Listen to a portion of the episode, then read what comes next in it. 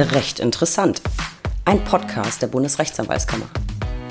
Ich bin Stefanie Bayrich, Pressesprecherin der BRAG und in der heutigen Folge geht es um das Thema Referendariat, Little Horror Show oder Strandspaziergang? Ich begrüße Sie alle recht herzlich zur aktuellen Ausgabe unseres Podcasts. Heute geht es um den Weg ins juristische Berufsleben, das Referendariat. Wie kommt man rein, wie läuft es ab und wie lernt man am besten? Wie geht man mit Stress und mit Ängsten um und wie bewahrt man sich die innere Balance? Und was kommt danach? Über diese Themen spreche ich heute mit Felicitas Famula, kurz Feli, Rechtsreferendarin, Podcasterin und Bloggerin aus Wiesbaden. Liebe Feli, schön, dass du zugeschaltet bist und Zeit hast, ein bisschen mit mir zu plaudern. Ja, vielen, vielen Dank für die Einladung. Sehr, sehr gern. Ich stelle dich erstmal kurz vor unseren Zuhörern. Du bist gerade im Referendariat und stehst ganz kurz vor den Examensklausuren. Und trotz des Lernstresses hast du aber zusätzlich eine Internetseite, einen Blog und einen Instagram-Account und zusätzlich einen eigenen Podcast. Themenmäßig nimmst du uns äh, und die Zuhörer so ein bisschen mit durch dein Referendariat und genau darüber möchte ich heute mit dir auch sprechen. Bevor wir jetzt aber so ganz tief ins, ins Ref, also Referendariat einsteigen, erzähl uns doch vielleicht erstmal, Warum hast du dir ausgerechnet das Jurastudium ausgesucht? War das eine Berufung? Hattest du keine andere Idee? Hattest du Langeweile? Was war der Grund? Es war leider, also es klingt jetzt sehr, sehr klischeehaft, aber ich hatte, seit ich in der fünften Klasse war, wollte ich entweder Richterin oder Staatsanwältin werden und war dann auch immer im Schülerpraktikum mit bei der Staatsanwaltschaft oder beim Girls Day, den gab es damals noch, war ich mit beim Asylrichter. Also irgendwie wollte ich das schon immer machen, aber ich kann dir gar nicht erklären, warum. Es ist irgendwie einfach so in mir drinne. Dann ist es ja doch eher Berufung, würde ich sagen. Das ist doch eigentlich ganz schön. Und jetzt bist du ja auch schon ziemlich weit. So, nachdem du das erste Examen bestanden hattest, das ich selber noch ganz furchtbar in Erinnerung hatte, ich habe nämlich im Jahrhundertsommer geschrieben, gefühlt also irgendwie aber eher im letzten Jahrhundert, äh, da hast du dir wohl gedacht, ach, das war cool, bitte noch eine Runde. Äh, jetzt also Referendariat. Wie war es, Feli? Musstest du äh, lange auf den Platz warten? Hast du das Referendariat da gemacht, wo du auch studiert hast? Ähm, erzähl mal ein bisschen. Ähm, also ich habe in Mainz studiert, aber es ist ganz nah an Wiesbaden. Ähm, habe aber nach dem ersten Examen erstmal ein Jahr in der Großkanzlei in Frankfurt gearbeitet und dann habe ich mich beworben, weil ich irgendwie erstmal ein bisschen Pause vom Lernen brauchte und ähm, bin dann auch zum Glück in Wiesbaden reingekommen. Es war auch mein Erstwunsch. Also ich habe mich nicht groß verändert. Das ist ja manchmal auch ganz angenehm. Es sind ja sowieso viele Veränderungen, die auf einen zukommen. Dann hat man wenigstens vielleicht das gewohnte Umfeld. Ist ja gar nicht verkehrt. Viele jetzt mal für alle Studentinnen und Studenten, da haben wir ja auch viele unter den Zuhörern, die sich jetzt noch nicht so konkret mit dem Referendariat beschäftigt haben, weil sie vielleicht jetzt erstmal Angst vorm ersten Examen haben. Aber das Ref kommt ja dann irgendwann unweigerlich. Was muss ich denn machen, wenn ich jetzt Referendariat irgendwo absolvieren will, wenn ich damit anfangen möchte? Was muss ich machen? Ähm, also am Anfang kommt so eine ganz große Organisationswust auf einen zu. Ähm, das ist natürlich auch in jedem Bundesland anders. Meistens online alles einsichtbar, was man braucht. Ich weiß, dass ich in Hessen zu ganz vielen Ämtern gefühlt musste, um irgendwie eine beglaubigte Geburtsurkunde herzubekommen. Mein Abi-Zeugnis, mein ähm, Zeugnis vom ersten Examen, aber auch einen handgeschriebenen Lebenslauf und man kann auch noch eine Präferenz angeben. In, also ich habe mich in Hessen beworben und kann dann sagen, okay, Erstwunsch Wiesbaden, Zweitwunsch Frankfurt und dann ist so ein bisschen Glück, wo man hinkommt. Also erst ein bisschen Behördenkram. Ich kann mich dunkel erinnern, bei mir ist es ja schon ein bisschen her, man durchläuft im Referendariat dann ja verschiedene Stationen. Also ich meine, es war Staatsanwaltschaft, Verwaltung, Gericht, Anwalt und eine Wahlstation. Dann hat man parallel noch Arbeitsgemeinschaften. Was würdest du sagen, was war deine liebste Station und warum? Und welche mochtest du am allerwenigsten? Also meine liebste Station war auf jeden Fall die Strafstation. Ich glaube, das können ganz viele bestätigen, weil man da halt dann das erste Mal einen Sitzungsdienst macht für die äh, Staatsanwaltschaft, was auch sehr aufregend ist, aber es macht halt auch Spaß, so praktisch zu arbeiten. Bin auch eher Strafrecht-Fan am wenigsten, weil ich dachte eigentlich, dass ich die Verwaltungsstation am wenigsten mögen werde, weil ich auch Ölrecht nicht so spannend finde und man irgendwie so einen trockenen Eindruck hat, dass man denkt, es wird jetzt ganz schrecklich langweilig, aber ich fand die super cool. Was mir nicht so gut gefallen hat, war die Zivilstation. Das lag aber nicht an meinen Ausbildern. Die waren auch alle, haben sich sehr viel Mühe gegeben, waren sehr freundlich. Ich finde, ich war nur am Anfang vom Ref total überfordert mit, der, mit allem. Und da ging es mir quasi so mental am schlechtesten, weil ich irgendwie mich selbst total gestresst habe und dachte, ich kann noch gar nichts. Ähm, deswegen fand ich die Station nicht so. Ja, stimmt. Äh, man hat ja mit der Zivilstation angefangen. Also ich auch muss ich auch sagen, die fand ich auch nicht so doll. Ich bin fast gestorben, als ich das erste Mal die Sitzungsleitung übernehmen musste im Gericht. Das war relativ früh. Und ansonsten mir ging es auch so. Ich habe die Strafrechtsstation geliebt. Staatsanwaltschaft fand ich so genial. Und bei uns hatten ganz viele Angst vom, vom Sitzungsdienst, Staatsanwaltschaft. Und mir hat es total Spaß gemacht. Und bei uns waren die Ausbilder nicht so hin, hinterher. Da konnte man einfach, wenn man keine Lust hat, sagen, ja, nee, Sitzungsdienst nicht. Und am Ende hatte ich dauernd zu, also manchmal mehrmals äh, die Woche wirklich Sitzungsdienst.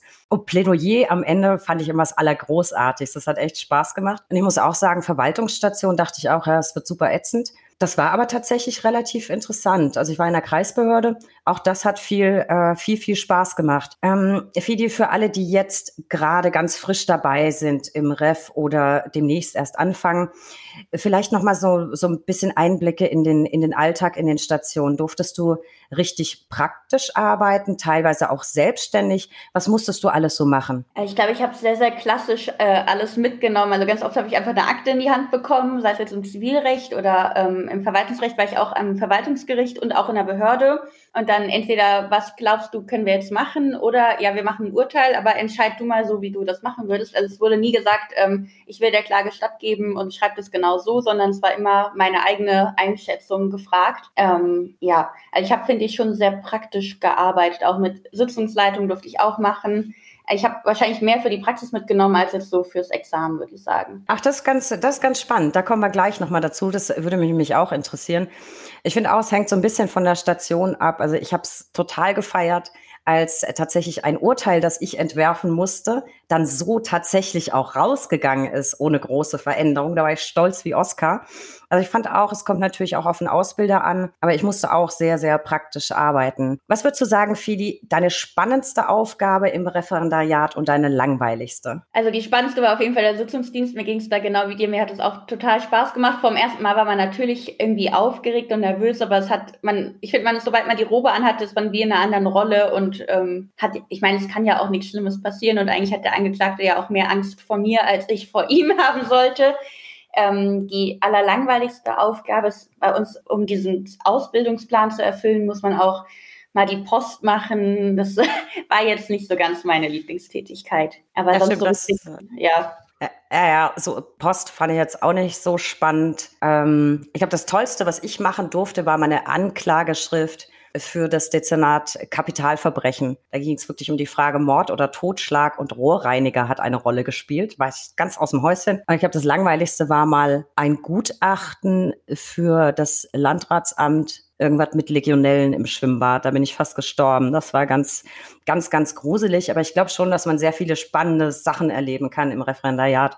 Ähm, und jetzt zu dem, was du eben schon so angedeutet hast. Du hast ganz viel Praktisches mitnehmen können. Äh, würdest du sagen, jetzt Blick auf alles, AGs und Einzelreferendarstationen, hat dich das gut auf die Prüfung vorbereitet, die jetzt vor dir liegt, oder tatsächlich eher doch ausschließlich für den Beruf? Oder ist es eine gute Mischung gewesen? Was würdest du sagen? Ähm, ich würde sogar sagen, eher eine gute Mischung. Ich meine, ich habe jetzt noch kein Examen geschrieben, vielleicht läuft doch alles schief und ich habe mich selbst falsch vorbereitet. Ähm, aber natürlich muss man selbstständig noch was machen und natürlich können die AGs auch nicht alles abdecken. Ähm, es wird aber auch am Anfang klar kommuniziert, dass man selbstständig auch noch was machen muss. Ähm, aber ich habe das Gefühl, ich habe eigentlich sehr viel für die Praxis mitgenommen, aber dadurch, dass ich auch beim Amtsgericht an der Zivilstation war, kamen da auch diese ganzen Mietsachen, Verkehrsunfälle, die ja auch gerne im Examen laufen. Ähm, aber ich durfte sehr selbstständig arbeiten. Ich glaube, es hat mich gut fürs, äh, ja, fürs Berufsleben später vorbereitet und für die, ja, fürs Examen muss man natürlich auch immer selbst noch was machen. Aber es war jetzt auf jeden Fall nicht hinderlich, aber wir haben jetzt auch keine Sachen gemacht, wo ich denke, nee, das ist, hat gar nichts mit dem Examen zu tun. Ja, das, das klingt doch schon mal ganz gut. Gleichwohl, wenn du einen Wunsch frei hättest, was im Referendariat anders laufen sollte, was wäre das? Ich habe auch schon im Vorfeld drüber nachgedacht. Ähm, es ist wirklich, ich finde, es ist im Vergleich zum ersten Examen hat man natürlich viel weniger Zeit, um sich vorzubereiten. Gefühlt ähm, ist auch meine subjektive Einschätzung, ist es aber viel mehr Lernstoff. Ähm, und ich mache mir irgendwie auch einen größeren Druck, weil man natürlich dann auch acht Klausuren schreibt, nicht nur sechs Klausuren. Es kann viel mehr drankommen. Vielleicht liegt es auch an meinem ersten Examen, vielleicht habe ich das in einem Bundesland gemacht, wo einfach weniger, ja, wo der Stoff mehr eingegrenzt noch war da würde ich gerne so ein bisschen den Druck rausnehmen, wenn ich mir jetzt irgendwas wünschen könnte. Ja, das, das kann ich gut verstehen. Das ist wirklich eine, eine heftige Situation. Also ich finde sowohl beim ersten als auch beim zweiten. Ich habe Gott sei Dank vergessen, wie viele Klausuren das bei mir waren. Eingegrenzt wurde irgendwie gar nichts. Also das, das war schon wirklich krass, muss man so sagen. Hm, vielleicht mal, äh, wir sind ja Bundesrechtsanwaltskammer, ein bisschen Blick auf die Anwaltsstation für alle, die jetzt da noch keine Kanzlei sich ausgesucht haben. Wie hast du dir die Kanzlei ausgesucht, in der du dann die Anwaltsstation gemacht hast und nach welchen Kriterien hast du dich entschieden? Ähm, also ich habe ja im Vorfeld schon gesagt, ich habe ein Jahr in der Großkanzlei gearbeitet, konnte es mir auch damals total gut vorstellen. Ich habe mich da auch super wohl gefühlt und hatte dann gesagt, ja, ich mache auch bei euch die Anwaltsstation. Dann habe ich kurz vorher abgesagt, weil ich dachte, ich, also erstmal hat es einfach gar keine Examensrelevanz, was ich da gemacht habe. Es kommt natürlich auch aufs Rechtsgebiet an. Ähm, es ist natürlich eine sehr, sehr hohe Arbeitsbelastung. Ich glaube, das kann jeder unterschreiben, der schon mal irgendwie in der Großkanzlei war. Ähm, und bin dann zu einer kleineren Kanzlei mit drei Anwälten gegangen, die ja also die sind schon spezialisiert, zum Beispiel auch auf Arbeitsrecht, aber die machen auch alles Mögliche im Zivilrecht und ähm, da konnte ich dann quasi hatte generell mehr Zeit zum Lernen, weil ich einfach nicht von neun bis neun irgendwie gearbeitet habe, ähm, sondern halt meine Akte die Woche hatte und einen Schriftsatz geschrieben habe. Und es war natürlich sehr viel examensrelevanter, weil die dann auch Kaufverträge, Mietverträge, äh, Arbeitsrechte mhm. so gemacht haben. Also da habe ich wirklich examensspezifischer drauf geguckt, als jetzt nur für den Lebenslauf, ja. Ja, ist, glaube ich, ein ganz guter Tipp vielleicht für die Station ähm, nach einer kleinen Kanzlei gucken. Gut ist, glaube ich, auch immer Mundpropaganda. Also wir haben uns ganz viel ausgetauscht mit Leuten, die schon ein bisschen weiter waren. Hm, welche Kanzlei kümmert sich um die Referendare? Wo lernst du was? So habe ich mir zum Beispiel dann auch die Verwaltungsstation rausgesucht. Da gab es entweder den heiß gehandelten Tipp, da musste nichts machen, da musste auch gar nicht hin. Und ich habe mir dann Pinneberg ausgesucht, die bekannt dafür waren, dass du echt geknebelt wirst, einmal die Woche Aktenvortrag. Äh, du brauchtest eine Befreiung, äh, zum Beispiel, dass du in die Zwangsvollstreckungs AG gehst, damit du überhaupt einen Tag nicht hin musstest. War genau richtig, weil sowas kam dann tatsächlich im Examen auch dran. Also ich glaube, Augen auf bei der Stationswahl ist schon mal, ist schon mal ein ganz guter Tipp. Ähm, äh, bleiben wir mal beim Thema Anwaltskanzlei. Es gibt ganz viele Anwälte, die sagen, ach doch, ein Referendar würde ich gerne ausbilden. Was glaubst du, müssten Anwälte vielleicht ändern oder wie müssten sie sich darstellen, damit sie so aus Sicht eines Referendars attraktiv sind für eine Ausbildung? Reicht es da irgendwie Werbung zu machen im Sinn von, ja, komm zu uns, wir bieten dir dies oder jenes oder was, was müsste das sein aus deiner Sicht? Ich glaube, das Wichtigste ist eigentlich, dass man sichtbar ist, weil ganz viele, also gefühlt, ich kenne in Wiesbaden kaum Anwaltskanzleien, obwohl ich hier schon fast immer wohne, ähm, dass man einfach ja, mehr präsent wird, sei es auch bei Social Media, was halt jetzt auch viele Leute nutzen. Ähm, dann sind, glaube ich, Zusatzangebote ganz wichtig, zum Beispiel irgendwie ein Klausurenkurs, der bezahlt wird oder Seminare, die bezahlt werden, weil die Großkanzleien dann natürlich auch, natürlich ist da auch nochmal eine andere finanzielle Masse dahinter, da sehr, sehr viel anbieten ähm, und man sich selbst dadurch natürlich auch sehr viel Geld spart, allein was Kommentarmieten, ähm, diese ja, Kaiserseminare am Wochenende angeht. Wenn man da ein bisschen aufrüsten würde, natürlich ähm, muss das nicht sein, aber das macht auf jeden Fall alles attraktiver, würde ich sagen. Ich glaube, das ist eine feine Idee. Und man muss es ja auch so sehen, dass eine Kanzlei, die einen Referendar ausbildet, und den supportet, der ja vielleicht hinterher auch ähm, ein Kandidat wäre, um in der Kanzlei angestellt zu werden. Also man kann sich ja quasi den eigenen Nachwuchs so auch ein bisschen ranziehen. Ich kann mich auch erinnern, die Repetitoren waren teuer. Also ich war nicht bei Kaiser. Ähm, ein alter Freund meines Vaters hat ein eigenes Rep, ein recht großes in Bayern. Ähm, okay. Da war ich war ich natürlich da. Leider war das nicht umsonst, musste ich trotzdem zahlen. Das war relativ teuer. Ich kann, kann das noch dunkel erinnern. Fehl jetzt mal so ein Blick aufs letzte Jahr. Du hast jetzt quasi in der Prüfungsphase die volle Corona-Packung abbekommen. Ähm, wie konntest du überhaupt deine Station durchlaufen? Ging das ganz normal? Das kann ich mir nicht so per Videokonferenz jetzt bei jeder Station vorstellen. Und wie war es auch mit den AGs? Wie ist das abgelaufen? Präsenz, Video, Mischung? Mm, also die Zivilstation habe ich noch normal ab, äh, absolviert und dann im März war ich in der Strafstation, da ging das ja dann auch alles los mit Corona. Und da war so die letzte Stunde, bevor es, ja, bevor eigentlich gefühlt alles geschlossen hatte, waren alle recht hilflos, weil wir auch nicht wussten, wie es weitergeht. Auch unser AG-Leiter hat sich dann selbstständig ähm, darum gekümmert, dass wir per ja, Online-Video per Online-Videoschalte AGs aufnehmen konnten. Ähm, das lief dann einfach zweimal die Woche, haben wir drei Stunden AG gemacht, aber das war auch eher selbstständig von ihm organisiert. Ähm, das Gericht war, glaube ich, noch so ein bisschen, die wussten selbst nicht, wie es weitergeht. Es war ja auch eine ganz ungewohnte Situation. Ähm, dann sind zwei Monate, glaube ich, erstmal alle Gerichtsverhandlungen eigentlich ab, also abgesagt worden, also so die allerwichtigsten. Deswegen haben wir dann auch gar keine Strafrecht-Hauptverhandlungen äh, mitbekommen. Dann, als es im Mai wieder anlief, haben wir dann direkt Sitzungsdienst gemacht. Das weiß ich noch, weil ich war die allererste, die dran war und hatte halt vorher noch nicht meine Hauptverhandlung gesehen. Dann sind wir so einen Tag vorher uns noch irgendeine Hauptverhandlung angucken gegangen, äh, damit wir überhaupt mal wissen, wie das so abläuft. Ähm, und bis dann lief es eigentlich ganz okay weiter. Also halt natürlich mit Masken und so. Und wir kamen aber auch immer ins Gericht ja. rein. Ähm, gefühlt war ich jetzt nicht bei so vielen Gerichtsverhandlungen, weil da ganz viel ist halt dann doch nochmal ausgefallen. Ähm, ich denke, wenn es normal gewesen wäre, wäre ich noch mehr bei Gericht gewesen. Ja, auch in der Verwaltungsstation oder so. Ja, das dachte ich mir nämlich bei der, bei der Vorbereitung auf das Gespräch heute. Dachte ich mir, wenn ich überlege, wie viele Gerichtsverhandlungen ich mir angeguckt habe, und natürlich war ich, ich weiß nicht wie oft, vor der ersten eigenen Sitzungsvertretung, habe ich mich immer hinten reingesetzt. Man will ja so ein bisschen wissen, was auf einen zukommt, weil immer nur Barbara Salisch gucken, das war bei mir damals gerade in. Ähm, da war man sicher nicht so sicher, ist das jetzt das, wie es wirklich in der Realität stattfindet. Dachte ich mir, das ist, ist für alle Referendare gar nicht, gar nicht leicht und man fühlt sich wahrscheinlich dann, wenn ich gerade der AG-Leiter eben selbst was auf die Beine stellt, wahrscheinlich auch ziemlich alleingelassen, könnte ich mir denken. Du hast es ja trotzdem alles gut hinter dich äh, gebracht. Es neigt sich jetzt alles steil dem Ende zu. Ähm, Examensklausuren stehen in ein paar Wochen an. Feli, wie geht's dir gerade? Kann mich wirklich erinnern, Lernerei fürs Examen war furchtbar. Ich habe es gehasst. Es war stressig. Wie geht's dir gerade? Ähm, also ich schreibe witzigerweise heute in fünf Wochen, wenn wir aufnehmen, meine erste Klausur. Ähm, natürlich gefühlt, ich schlafe auch jetzt ein bisschen schlechter. Ich denke, ich wache dann nachts auf und denke, ich habe aus Versehen meinem Schönfelder markiert, obwohl wir hier in Hessen nicht markieren dürfen. Also man hat so komische Albträume, die, glaube ich, auch äh, ja nur Juristen nachvollziehen können. Ja, ich kenne das. Ja, sonst geht's mir gut. Ich habe auch das Gefühl, es ist jetzt so Endspurtphase, nochmal so die letzten Kräfte an Motivation und dann ist es hoffentlich endlich erstmal vorbei. Ja, aber natürlich ist man gestresst und ich muss sagen, ich mache jetzt auch nicht mehr so viel anderes außer zu lernen. Natürlich gehe ich mal irgendwie eine Runde spazieren oder mache mal kurz Sport, aber ja, so ein Wochenende wegfahren oder so mache ich natürlich gerade nicht mehr. Nee, verständlich. Man ist ja dann doch ziemlich fokussiert. Mal so ein paar heiße Tipps aus der Praxis. Wie lernst du? Lernst du für dich alleine? Hast du eine Lerngruppe? Ist ja jetzt auch gerade wieder Corona-Thema. Wenn ich mich zurückerinnere, bei uns gab es entweder Leute wie mich, also ich habe fast nur alleine gelernt, weil Lerngruppen fand ich irgendwie doof, musste immer irgendwie hinfahren. Die machen dann nicht das, was ich will oder haben nicht das Lerntempo. Es gibt aber viele Menschen, die lieber zusammen lernen. Das ging ja jetzt in Corona auch nicht so. Habt ihr dann per Videokonferenz oder lernst du sowieso alleine? Erzähl mal so ein bisschen aus dem Nähkästchen. Also ich bin eigentlich auch eher Team Alleinlerner. Ich habe auch fürs Erste immer nur zu Hause gelernt. Also ich brauche so Bibliothek oder so nicht. Ich weiß, dass ganz viele da auch ein Problem gerade haben, weil die Bib geschlossen ist und die halt zu Hause nicht so gut lernen können. Ähm, ich habe es aber so gemacht, weil diese fünf Stunden Probeklausuren, die muss ich ja jetzt auch quasi immer zu Hause schreiben alleine. Das ist wahrscheinlich auch nochmal durch Corona ein bisschen anders, dass man die halt nicht vor Ort, sonst kann man die im Gericht schreiben, dann hat man so ein bisschen mhm. mehr Feeling.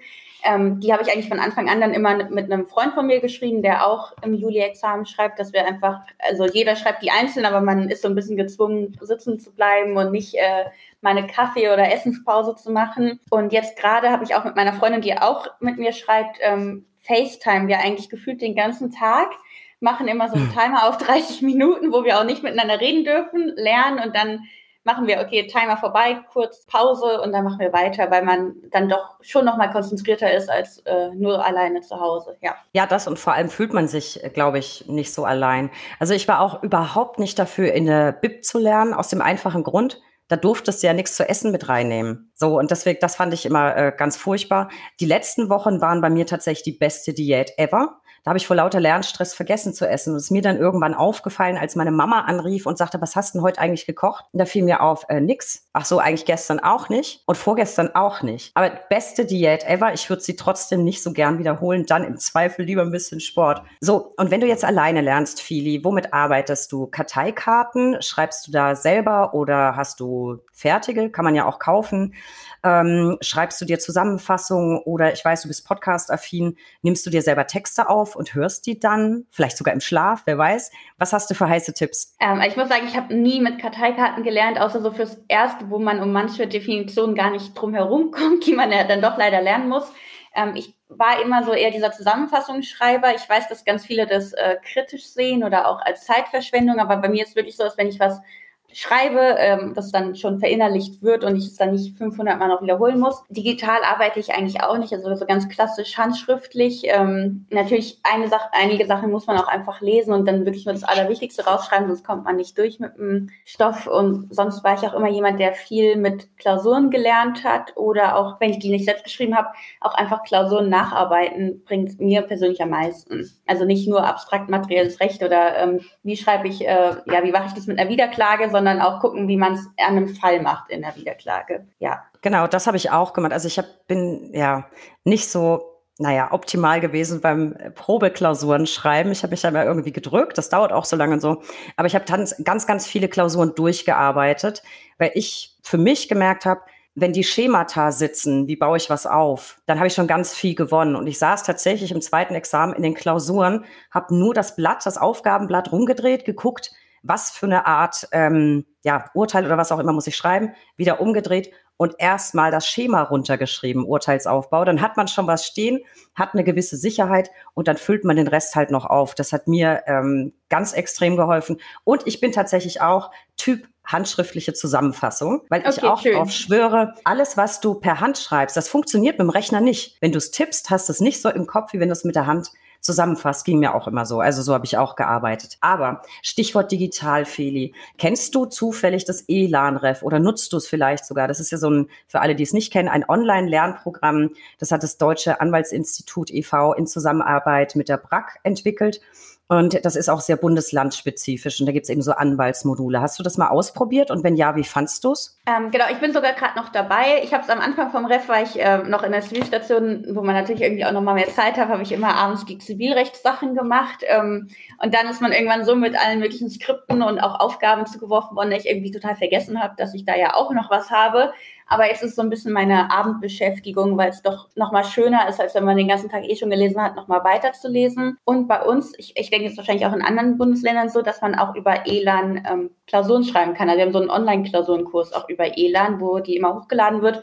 Und die schreibe ich auch ähm, regelmäßig mit und ich finde auch, es ist eine super Vorbereitung, weil es schon halt ja auch eine alte Examensklausur ist, ist nochmal ein bisschen anders als so von den genau. Repetitoren. Also finde ich super und ich weiß auch, dass viele meiner Freunde auch gerne diese ELAN-Klausuren schreiben. Ach, das freut mich sehr, weil als das ganz neu in der Entwicklung war, durften wir uns da auch mal durchklicken und dann unseren Senf dazugeben, ob wir glauben, dass die Fragen irgendwie sinnvoll sind und so. Ich, mir hat es ganz gut gefallen und ich hätte mir ein bisschen gewünscht, sowas hätte es schon gegeben, als ich äh, ja von einem halben Jahrtausend irgendwie Examen gemacht habe. So, und jetzt mal zu deinem Tagesablauf. Ähm, hast du fest strukturierte Tage? Hast du fest geplante Tagesabläufe, eingeteilte Lernzeiten? Wie arbeitest du? Hm, also ich hatte das früher immer noch extremer. Da war es wirklich so, okay, ich lerne von sieben bis elf und dann frühstücke ich und vorher darf ich nicht frühstücken. Aber mittlerweile bin ich, ich bin eh eher Frühaufsteher. Ich bin dann auch teilweise wirklich ab sieben oder halb acht am Schreibtisch. Aber dann gucke ich halt, bis ich Hunger habe. Dann mache ich eine kurze Pause. Ähm, ich mache auch immer noch recht viel Sport. Ich habe auch oft so um 17 Uhr Training, ähm, was ja dann eigentlich so mitten in den Lerntag noch fällt. Und dann gehe ich aber lieber ins Training und lerne danach noch, als dann irgendwie durchzuarbeiten bis um 18 Uhr und dann gar nichts mehr zu machen. Das heißt, bei mir ist irgendwie jeder Tag ein bisschen anders. Oder jetzt nehmen wir auch gerade einen Podcast auf. Ich muss halt trotzdem noch ein bisschen lernen ähm, und dann verschiebt sich einfach mein Tag ein bisschen noch nach hinten ja, aber sehr das heißt, nach Struktur ja, aber nicht zu festgezurrt. Ich glaube, das ist auch ganz wichtig. Ich bin da leider total der Chaot. Also ich bin auch kein Marathonläufer gewesen, sondern immer Kurzstreckensprinter und dann aber am Ende exzessiv. Dann gab es auch wirklich gar nichts anderes mehr.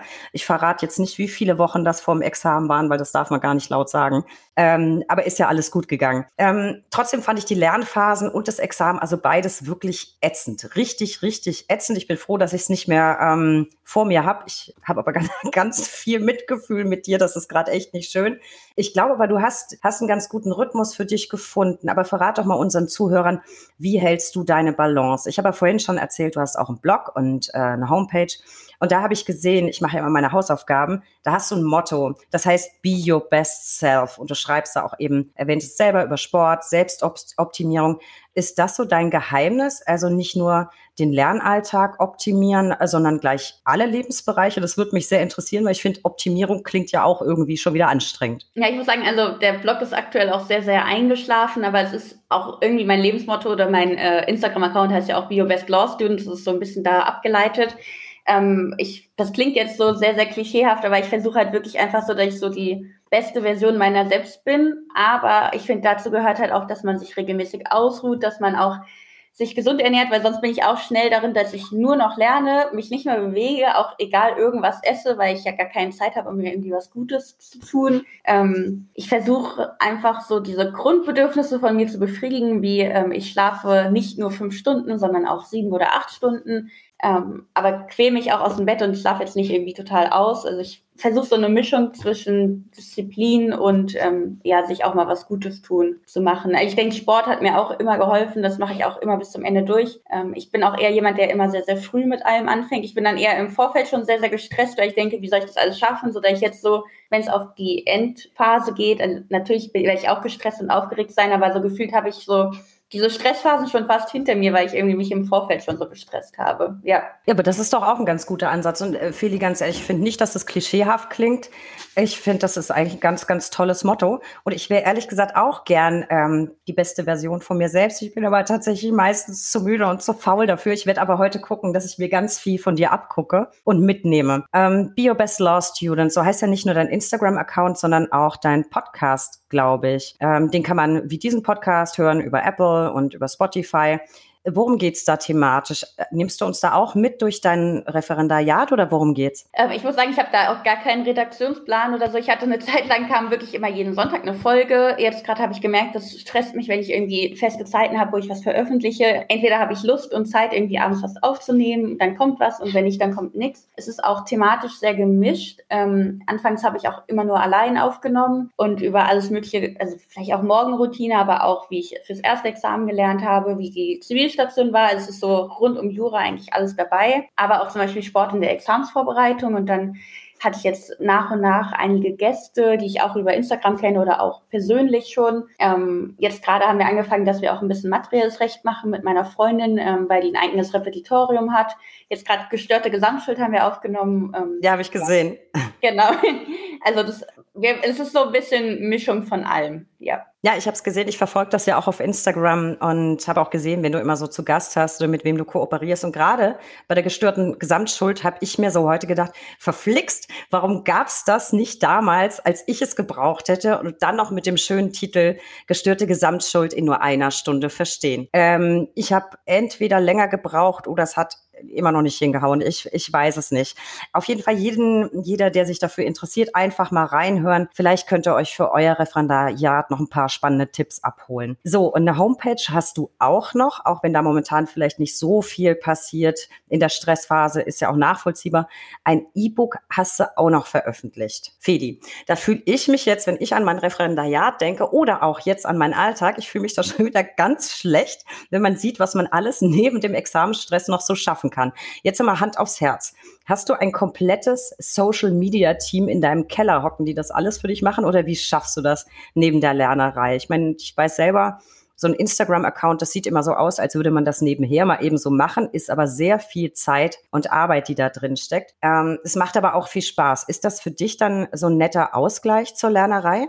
Ähm, ich muss sagen, das sieht nach sehr, sehr viel aus. Ich bin bei sowas aber auch sehr, sehr unperfektionistisch. Das heißt, ich äh, nehme zum Beispiel auch, wenn ich ein YouTube-Video mache, äh, setze mich hin, nehme das auf, schneide Ende, Anfang raus, wo ich äh, zum Stuhl laufe und dann veröffentliche ich das. Also ich gucke mir das nie wieder an. Ähm, ich weiß natürlich, wenn ich jetzt einen großen Verhaspler drin habe, dann würde ich nochmal neu anfangen zu filmen. Ähm, auch meine Podcast-Folgen bearbeite ich fast gar nicht, wo sich ja auch sich Leute drüber aufregen, aber sonst würde ich das alles nicht äh, schaffen, wenn ich da das noch professioneller mache. Ich meine, ich mache das auch alles zum Spaß, ich verdiene damit quasi auch kein Geld. Ähm, das E-Book habe ich witzigerweise, ich hatte früher auch schon einen anderen Blog für Sport eher, als ich noch mehr Sport gemacht habe und hatte dann noch einige Texte unveröffentlicht und ähm, gerade letztes Jahr hatte ich auch äh, ja eine Trennung mit Auszug und hatte dann dadurch irgendwie ganz viel Zeit für mich alleine und habe das damit so nicht äh, verarbeitet, aber ich hatte auf einmal halt sehr viel Zeit, mich um mich zu kümmern und die Sachen zu machen, die ich machen wollte und es war ein ganz schöner Ausgleich. Natürlich, ich habe auch jetzt noch 300.000 Ideen, aber ich zügel mich gerade selbst, dass ich äh, jetzt nur lerne und nicht 500 Sachen anfange, ja. Ja, ein bisschen Ausgleich ist ja auch ganz gut und ähm, nach dem Examen ist ja vielleicht auch noch Zeit, das ein oder andere Projekt umzusetzen. Auf jeden Fall scheint es dir gut zu tun, weil ganz ehrlich dafür, dass es nur noch fünf Wochen sind, siehst du echt tiefenentspannt aus. Also die Zuhörer wissen das schon. Wir sehen uns ja über diesen Kanal. Ähm, trotzdem mal ganz ehrlich, hast du Angst vor der Prüfung und falls ja, was machst du dagegen? Mm, ich versuche gerade diese Ängste nicht so zuzulassen, weil ich weiß, ich habe mich ähm, in dem, was mir möglich ist, habe ich mich gut vorbereitet. Natürlich kann man immer mehr machen oder manche Sachen besser. Es gibt auch Leute, die äh, Jura besser verstehen als ich, aber ich weiß, dass ich äh, jetzt lange hart dafür gearbeitet habe. Ähm, und deswegen denke ich, es, ich habe alles gemacht, was ich machen kann. Es muss jetzt einfach irgendwie laufen. Ich finde, es hilft auch so ein bisschen, dass man noch weiß, man hat auch diesen zweiten Versuch Versuch sollte es wirklich nicht klappen. Ähm, ich war aber zum Beispiel vom ersten Examen, habe ich mir total Druck und Angst gemacht. Ähm, und manchmal denke ich auch, wenn man nicht so viel Angst gehabt hätte, wäre es vielleicht auch sogar noch besser gelaufen. Also oft ist ja so ein bisschen Entspannung gar nicht schlecht, ja. Ja, das kann gut sein. Also ich glaube fast, ich hatte auch vom ersten mehr Angst als vom zweiten. Äh, wobei furchtbar war einfach beides.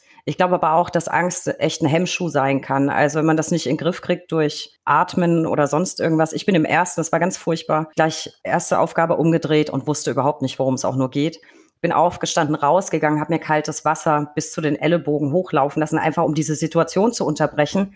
Und dann ging's auch, weil wenn du so komplett in Panik da sitzt, dann fällt dir einfach auch nichts ein. Ähm, vielleicht jetzt für die letzten Wochen, die ja ganz viele deiner Kolleginnen und Kollegen mit dir teilen, noch ein paar heiße Tipps. Wie kann man sich jeden Tag wieder motivieren, jetzt für die letzten Wochen, um bis zur Prüfung durchzuhalten? Ich muss sagen, mir hilft es total mit meiner Lernfreundin, da ich weiß, okay, ab 8 Uhr FaceTime wir. Das heißt, ich muss dann lernen. Ähm, sie hat zum Beispiel auch gesagt, komm, wir fangen um 8 an. Und ich dachte so, oh nee, komm, 9 Uhr reicht doch. Aber nee, jetzt, jetzt die fünf Wochen schaffen wir das auch noch ich versuche mir die ganze Zeit so vor Augen zu rufen, dass es halt wirklich nur noch einige Wochen sind, dass ich es dann geschafft habe, dass ich alles, was ich gerne machen würde, auch noch danach machen kann. Ähm, also ich finde, dieser Zeitfaktor motiviert mich extrem, weil ich weiß, es ist nicht mehr so lange. Ich muss jetzt nicht noch fünf Monate lernen. Das wäre dann auch schwieriger. Ähm, ja, und sich so schöne Sachen für danach vorzunehmen, hilft mir auch immer. Ich glaube, das ist eine coole Idee. Sich einfach ähm, nicht darauf fokussieren, dass es nur noch so kurz ist, die Zeit, in der man was reißen kann, sondern dass es eben nicht mehr so lang ist, das noch aushalten zu müssen.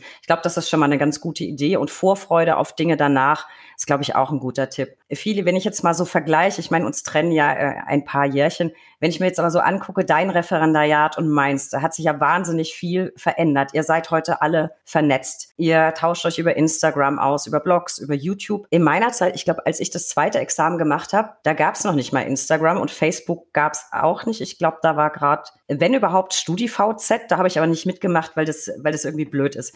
Würdest du sagen, dass es auch mental hilft, sich über Social Media mit so viel Gleichgesinnten auszutauschen, in Kontakt zu bleiben? Oder führt es manchmal fast eher zu einer Art Hindernis zu lernen, weil man so ein bisschen den Fokus verliert auf die Lernerei? Vor- oder Nachteil, die Vernetzung? Ja, ist natürlich beides. Ähm, es ist so ein bisschen die Gefahr, dass man natürlich viel, so viel Zeit am Handy verbringt ich muss auch sagen, ich lege mein Handy auch wirklich in einen anderen Raum, weil sonst, wenn es neben mir liegt, würde ich auch immer irgendwas machen. Am Handy ist auch so ein bisschen die Gefahr mit Social Media, gerade diese ganzen Jura-Accounts, wo ich ja auch dazu gehöre. Es baut auch manchmal ein bisschen Druck auf, wenn ich dann sehe, okay, jemand lernt um zwei Uhr nachts. Deswegen poste ich sowas bewusst nicht. Also ich hatte jetzt auch schon einige, also zwei Uhr nachts nicht, aber ich hatte jetzt auch schon einige Abende, die wirklich länger gingen. Ähm, und dann weiß ich, okay, wenn ich das jetzt poste, dann fühlen sich Leute davon total gestresst. Dabei wissen die gar nicht, dass ich tagsüber ja gar nicht den ganzen Tag gelernt habe, sondern halt alle anderen Sachen gemacht habe. Ähm, da ist so ein bisschen die Gefahr vor diesem Vergleichen. Und ich weiß auch, dass sich äh, viele unter Druck gesetzt fühlen und ähm, auch denken, warum hat der oder die jetzt eine bessere Note als ich. Ich finde es aber auch sehr vorteilhaft, weil ich darüber jetzt auch wirklich schon viele, viele ähm, Kontakte hergestellt habe oder auch Freunde gefunden habe. Ähm, auch mein einer Lernfreundin kenne ich auch über Instagram quasi und wir lernen jetzt auch seit über einem Jahr schon zusammen. Also ich finde, es ist eigentlich mehr Segen als Fluch ja, man muss so ein bisschen aufpassen. Also die Dosis macht das Gift, aber genau. gut, gut dosiert eben positiv. Das ist vielleicht auch ein, ein, ganz guter Hinweis. Hm, wir gehen jetzt einfach mal davon aus, Fili, dass alles gut wird und du dein Examen nicht nur bestehst, sondern es auch gut bestehst. Wie geht's dann für dich weiter? Wo willst du beruflich hin? Ich war ja eigentlich von Anfang an immer Team Staatsanwaltschaft oder Strafrichterin. Ich muss sagen, ich habe mich jetzt so in der letzten Zeit umorientiert. Ich kann mir die Anwaltschaft sehr, sehr gut vorstellen. Und wenn alles gut läuft, würde ich gerne anfangen, ja, zu promovieren, so ab Dezember, Januar. Ich muss aber auch sagen, darum kümmere ich mich wirklich erst, wenn ich das schriftliche Examen hinter mir habe, weil jetzt gerade habe ich keine Luft, irgendwie mir über ein Thema Gedanken zu machen oder einen äh, Doktorvater oder Doktormutter zu suchen und würde dann gern ähm, promovieren und dabei dann zwei oder drei Tage die Woche als Rechtsanwältin arbeiten. Ja. Ach, das ist ja spannend. Ich war auch komplett auf Staatsanwaltschaft ursprünglich und habe dann aber relativ schnell gemerkt, dass man als Frau, zumindest zu meiner Zeit, da genau zwei Dezernate hat, wo man hinkommen würde. Ich wollte natürlich Kapitalverbrechen, da haben die mir gleich gesagt, pff, nö. Also es wären Sexualstraftaten gewesen oder Jugenddezernat und ich war im Dezernat für Sexualstraftaten und das fand ich ganz, ganz, ganz schön heftig. Aber es ist ja mhm. lustig, wie, wie man sich dann doch teilweise ähm, ähnlich entwickelt. Ich glaube, es sind viele ganz am Anfang immer so auf Staatsanwalt ähm, gepolt. Fedi, aus Sicht von jemandem, der jetzt die ganze berufliche Zukunft noch vor sich hat und der ja auch viel sich austauscht mit anderen Menschen, mich interessiert mal so, jetzt nicht nur dein Blick, aber vielleicht auch der von, von ja, Freunden, mit denen du dich austauscht, der Blick auf die klassischen juristischen Berufe. Würdest du sagen, die sind für die breite Masse noch attraktiv, im Speziellen der Anwaltsberuf? Also auf jeden Fall für die Leute, die quasi Jura studieren, auf jeden Fall. Ähm, ich habe auch das Gefühl, dass eigentlich alle sagen, nee, ich mache das jetzt von vorne bis Ende. Natürlich denkt man im Ref, ich hatte auch ganz oft die Phase, ich dachte, boah, warum tue ich mir das an? Kann ich nicht irgendwas mit meinem ersten Examen machen? Ähm, aber gerade Anwaltsberuf ist natürlich Großkanzlei immer noch so der Hit unter allen, habe ich das Gefühl. Ähm, aber auch, ja, Staatsdienst können sich doch doch viele dann vorstellen, gerade auch was mit Vereinbarkeit, äh, mit Familie später vorgeht. Also ich glaube, dass es trotz, obwohl wir diesen ganzen digitalen Wandel haben, eigentlich da noch ganz normal weiter lief. Ja, läuft. Das finde ich ganz, das finde ich ganz spannend. Ich hatte in den letzten Jahren immer so eher das Gefühl, mh, hm, der Wunsch in der Großkanzlei zu arbeiten hat ein bisschen abgenommen. Ich hatte das Gefühl, dass das geht, der Trend geht wieder ein bisschen in eine andere Richtung. Aber interessant, das mal zu hören. Was glaubst du, oder nicht was glaubst du, sondern was, äh, was findest du, welches, welches Image hat die Anwaltschaft so bei, bei euch, der nachrückenden Generation? Gibt es da das ein oder andere, wo du sagst, Mensch, da müsste man aber mal ein bisschen dran schrauben, da könnte man was verbessern? Auf jeden Fall, also ähm, da auch gerade nochmal Großkanzlei. Ich glaube, ich bin ja auch hier im Rhein-Main-Gebiet, hier ist halt Frankfurt, deswegen erstmal alle dahin und dann sind alle bei der Großkanzlei und denken, okay, vielleicht ist es doch nicht das Richtige. Und ich hatte auch vor kurzem drüber nachgedacht, dass man leider so von Anfang an immer, ja, diese Berufe, wo man am besten zweimal VB braucht, um reinzukommen, ist so das, wo man hin will und dass man so immer dieses schlechte Bild vermittelt bekommen hat, dass so alle anderen Anwälte ja kaum Geld verdienen, nur langweilige Sachen machen, richtig um ihren Beruf kämpfen müssen und um ihren Lebensunterhalt. Und ich muss sagen, dass ich bin jetzt auch gerade in einer kleineren Kanzlei mit ähm, ja acht Anwälten. Und das ist so spannend und man ist viel viel näher am Fall dran als jetzt so ähm, als da, wo ich ja vorher gearbeitet habe. Und es macht total Spaß. Und ich hätte auch nie gedacht, dass ich mal irgendwie Anwältin werden will, weil ich wirklich immer dachte, okay, Richter oder Staatsanwaltschaft und Anwalt kann ich mir gar nicht vorstellen. Ist mir auch viel zu risikoreich. Und ja, also ich finde, da muss man auf jeden Fall mit aufräumen. Und deswegen hilft es auch, wenn man vielleicht die Anwaltsstation dann auch wirklich mal einfach in einer kleineren Kanzlei macht und nicht da, wo alle sind. Das glaube ich auch. Und so ein Stück weit versuchen wir ja auch, den Anwaltsberuf näher zu bringen. Ich fand es ganz interessant, dass ich sehr viele Gäste hatte, die in keiner Riesenkanzlei sind und der Meinung sind, sie haben den tollsten Job der Welt und wollen auch gar nicht in eine große Kanzlei. Und ausnahmslos alle waren ziemlich erfolgreich. Es ist schon klar, dass es viel Arbeit erfordert, viel Engagement und ich glaube so ein bisschen Alleinstellungsmerkmal. Also muss schon gucken, auf welchem Gebiet mache ich mich selbstständig. Aber ich glaube, dann kann man sehr, sehr erfolgreich sein und sehr viel Spaß haben. Was ich aber interessant finde, ich habe mir zur Vorbereitung dieses Podcasts noch mal ein bisschen die Zahlen angeguckt und da gibt es eine ganz spannende Entwicklung. Ähm, ich habe das, ich habe das Gefühl, dass die Zahlen der Referendare nicht korrelieren mit den Zahlen der Anwaltszulassung. Also die Anwaltsstatistiken veröffentlichen ja immer wir von der BRAC. Da mache ich auch jedes Jahr so eine Presseerklärung dazu mit einer kleinen Analyse. Und wenn man sich diese Zahlen anschaut, gehen zwar die Syndikus-Zulassungen immer weiter nach oben. Die Zulassungen unter den Rechtsanwälten seit 2017 gehen aber jedes Jahr kontinuierlich zurück. Also jetzt nicht die Mitgliedszahlen insgesamt, aber Einzelzulassungen. Wenn man sich jetzt aber die Referendarzahlen anguckt, die das äh, Bundesjustizamt rausgibt, kann man sehen, äh, auch wenn die nicht so ganz aktuell sind, aber so ein Trend gibt's schon. Von 2015 bis 2018 bundesweit jedes Jahr neu mehr, Refer äh, mehr neue Referendare. Was glaubst du, woran das liegt? Also ich kann mir jetzt nicht vorstellen, dass die Anwaltszahlen deswegen runtergehen, weil keiner mehr das Referendariat schafft und das zweite Examen. Ähm, glaubst du, dass sich viele einfach einen Job außerhalb der klassischen juristischen Berufe suchen? Ich weiß nicht, ob ich da vielleicht auch einfach in einer Bubble bin, dass wir alle so diese ganz klassischen Jobs anstreben. Ich weiß aber auch, dass viele dann Jura studiert haben und dann doch nichts damit machen. Ich glaube auch gerade so Coach und so ist auch gerade total in oder Repetitoren äh, werden auch gerade viele entweder mit einem eigenen Rep oder gehen halt zu einem kommerziellen Rep. Ähm, aber sonst kann ich es gar nicht so sagen, weil auch gerade die Justiz, die brauchen ja eigentlich auch viel mehr Leute. Deswegen kann ich mir auch nicht vorstellen, dass da jetzt so ein großer Anstieg gerade zu verzeichnen ist. Ähm, ich weiß, dass auch viele sagen, okay, ich breche das Ref ab oder ich äh, mache es noch irgendwie fertig, aber ich will danach nichts mehr mit Jura zu tun haben, habe ich jetzt auch schon oft gehört.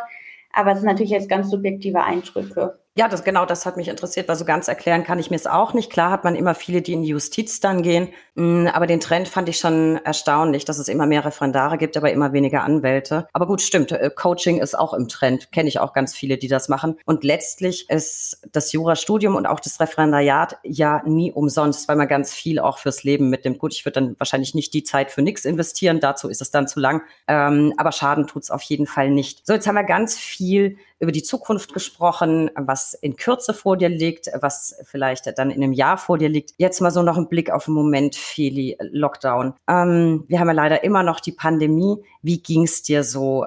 Hast es ganz gut weggesteckt? Ich könnte mir vorstellen, gerade so nach der ganzen Lernerei hätte man ja abends schon gern vielleicht mal mit Freunden irgendwie im Restaurant gesessen, im Biergarten. Äh, War es schwer für dich oder hast du gesagt, Leute, Lockdown, Kiki-Fax, ich lerne gerade fürs Examen, ich habe echt andere Probleme als Lockdown? So ein bisschen beides. Am Anfang dachte ich, ach, äh, eigentlich betrifft mich das nicht. Ich bin auch eher ein introvertierter Mensch. Ich habe so einen festen Freundeskreis, aber es sind so ausgewählte Leute. Ich brauche gar nicht dieses groß feiern gehen oder 500 verschiedene Menschen treffen und äh, gehe halt eigentlich auch nur zum Sport oder bleib zu Hause oder gehe was essen. Deswegen hat es mir anfangs gar nicht so viel ausgemacht. Ich muss jetzt aber sagen, jetzt wo man schon länger in dieser Pandemie ist und ja auch gefühlt das ganze Ref jetzt damit verbracht hat, dass es schon schwierig wurde, sich so zum Lernen zu motivieren, weil man halt nichts hat, worauf man sich freuen kann, dass man irgendwie mal ein Wochenende wohin fährt oder auch nur Samstag mal in die Stadt geht nach einer Klausur. Äh, man sieht auch kaum noch Leute, also die Mitreferendare habe ich natürlich auch wenig gesehen oder wenn dann mhm. nur online. Ähm, deswegen ich bin jetzt schon froh, wenn das hoffentlich bald alles vorbei ist. Jetzt gerade in den letzten Wochen ist es natürlich für mich persönlich äh, sehr egoistisch gesprochen sehr gut, dass jetzt, also wir haben auch in Wiesbaden auch noch sehr, sehr hohe Zahlen, hier hat auch noch nichts wieder offen. Ähm, da wäre es natürlich jetzt schwierig, wenn jetzt alle Party machen, weil alles vorbei ist und sich wiedersehen und man selbst sagt so, ja, ich komme in sieben Wochen dazu. ja, also es ist so ein bisschen so wie immer, weil man eh viel lernt. Ähm, hätte ich auch ja. das erste Examen so gemacht, aber so die schönen Dinge fehlen schon, ja. Ja, das geht mir auch so. Wobei ich es ganz erstaunlich finde, in Berlin hat ja gerade ähm, die Außengastro wieder aufgemacht. Man muss aber noch vorher einen negativen Test ähm, sich eben abholen. Und ich habe so gemerkt, für mich persönlich jetzt, jetzt echt testen lassen für einen Biergarten. Ah, nee, ich glaube nicht. Also ob ich jetzt da noch zwei Monate länger warte, da kommt's jetzt auch nicht mehr drauf an. Ich meine, wir haben seit, wann war der erste Lockdown? Ich glaube 18. März 2020. Da kommt's jetzt auch nicht mehr drauf an. Und ich habe bei mir tatsächlich auch festgestellt, ich glaube, ich kriege langsam erste soziopathische Züge, weil wenn dann draußen vom Biergarten die ganzen Menschenmassen stehen und erst warten auf den Test, dann für die Einlasskontrolle und dann auf den Tisch. Ich mag mich da ehrlich gesagt gar nicht mitten reinstellen. Ähm, und ich habe jetzt gerade gelesen, glaube ich, letzte Woche, es gibt schon ein neues Stichwort dafür. FOGO, Fear of Going Out. Also oh. ich glaube, das ist das nächste. Also jeder, der jetzt irgendwie dann keine Lust hat, Anwalt zu werden, das glaube ich, ist die neue Marktlücke Coach ähm, gegen FOGO, Fear of Going Out. Ähm, ich glaube aber, wir werden uns langsam wieder zurückgewöhnen an unser gesellschaftliches Leben. Und für dich, wie gesagt, ist es ja dann vielleicht gar nicht schlecht. Und bis du dann durch bist durchs Examen, wird bestimmt alles wieder gut. So, jetzt waren wir schon ein bisschen privat, Feli. Jetzt kommen wir zu meiner persönlichen Lieblingskategorie, den drei Ls. Der Buchstabe L kann für so vieles stehen. Lieblingsfachbücher, Lieblingsgetränke, Lieblingsurteile. Und für dich habe ich die drei folgenden. Jeder Referendar hat schon mal irgendwie eine peinliche Situation gehabt. Was war deine Lieblingspanne vor Gericht? Das war wirklich mein allererster Sitzungsdienst. Ähm, da kam der Angeklagte nicht, aber ich saß auf der falschen Seite. Das heißt, ich saß auf der Seite vom Angeklagten, die Richterin, und ähm, ich hat gar nichts gesagt, war total cool. Und dann, als es vorbei war, er kam auch nicht, meinte sie, sie können sich jetzt auch auf die andere Seite setzen, äh, weil da sitzt eigentlich immer der Angeklagte oder die Angeklagte. Das war so, also da dachte ich ja so, oh Gott, das musste natürlich passieren. Ja. Das, das ist ganz putzig, aber ich glaube, das ist keine das wirklich schlimme. Und ich glaube, dass das fast jedem Referendar schon mal passiert ist. Ähm, ganz schlimm ist es natürlich in den Zivilverfahren, da kommt es mich tatsächlich ja drauf an, bei welchem Gericht du bist. Und das ist mir in meiner Laufbahn ganz oft passiert, dass auch der Ortsfremde zielsicher äh, zum falschen Tisch gelatscht ist, jetzt nicht in Strafverfahren. Ja, das ist, aber in der Sekunde, ich kann das nachvollziehen, mir ist das tatsächlich auch schon passiert, denkt man erstmal so, so, jetzt habe ich eine halbe Stunde lang rote Birne. Wie ätzend ist das denn? Ja, aber das, das ist doch putzig. Dann ähm, so ein bisschen kann ich es erahnen wegen deines Blogs, aber ich wüsste trotzdem gern, was ist deine Lieblingsfreizeitbeschäftigung? Also es ist vor allem Laufen. Ja, genau. Ich mache jetzt auch 100 Meter Sprint. Ich habe früher Triathlon gemacht und auch bin auch geschwommen und so. Aber ja, also Sport ist auf jeden Fall meine Lieblingsfreizeitbeschäftigung. Ja. Ja, und ist ja auch, wie wir gehört haben, ein schöner Lernausgleich. Da wird mir jetzt wieder klar, was ich im Lockdown total vernachlässigt habe. Gut, dass man mich nur bis zur Mitte sieht in diesem Video. Und ähm, dann bleiben wir mal bei Lockdown, was ich nicht vernachlässigt habe. Was ist dein Lieblingsessen? Mm, eigentlich wirklich ganz klassisch, so Sushi oder generell asiatische Küche, vietnamesisch, äh, eher so, so Sachen. Oh, ja. lecker. Sushi habe ich auch schon ganz lange nicht mehr gegessen. Mhm. Wobei das geht ja sogar ganz gut im Lockdown. Ne? Takeaway, Sushi ist ja noch ganz gut möglich. Das bringt mich auf eine Idee. Ich mache mir mal eine Notiz, ich muss mal wieder Sushi essen. Sehr gut. Liebe Feli, ich danke dir sehr für dieses wirklich vergnügliche Gespräch und die vielen Einblicke, die du uns gewährt hast. Ein kleines Wort an unsere Zuhörer. Bitte besuchen Sie unsere Sonderseite www.brack.de slash Corona zu tagesaktuellen Infos rund um die Pandemie. Abonnieren Sie bitte diesen Podcast. Wir freuen uns über jeden neuen Zuhörer und folgen Sie uns auf Instagram unter recht unterstrich interessant. Liebe Feli, vielen, vielen Dank, dass du, liebe Feli, vielen, vielen, das ist ja süß. vielen, vielen Dank, dass du du trotz deines Stresses dir Zeit genommen hast für uns heute. Ich wünsche dir von Herzen alles, alles Gute für die Prüfungen, ganz viel Erfolg und ehrlich gesagt, bei deinem Namen Felicitas kann doch eigentlich nichts schiefgehen. Mach deinem Namen einfach alle Ehre und gelernt hast du ja auch noch und Glück und Wissen ist dann ja wahrscheinlich die richtige Kombi. Und ich würde mich ehrlich gesagt wahnsinnig freuen, wenn du, ich glaube im November bist du durch, äh, dich nach dem Examen nochmal bei uns meldest, weil ich glaube nicht nur ich, sondern auch alle Zuhörer sind bestimmt total gespannt, wie es mit dir weitergeht geht. Und dann machen wir einfach Folge 2 draus, würde ich sagen. Würde mich sehr freuen. Also alles Gute für dich und bleib bitte gesund. Ja, vielen, vielen Dank für die nette Aufzeichnung. Hat sehr viel Spaß gemacht und wir hören uns auf jeden Fall nochmal. Danke. Das würde mich freuen. Mach's gut, Feli. Bis dann.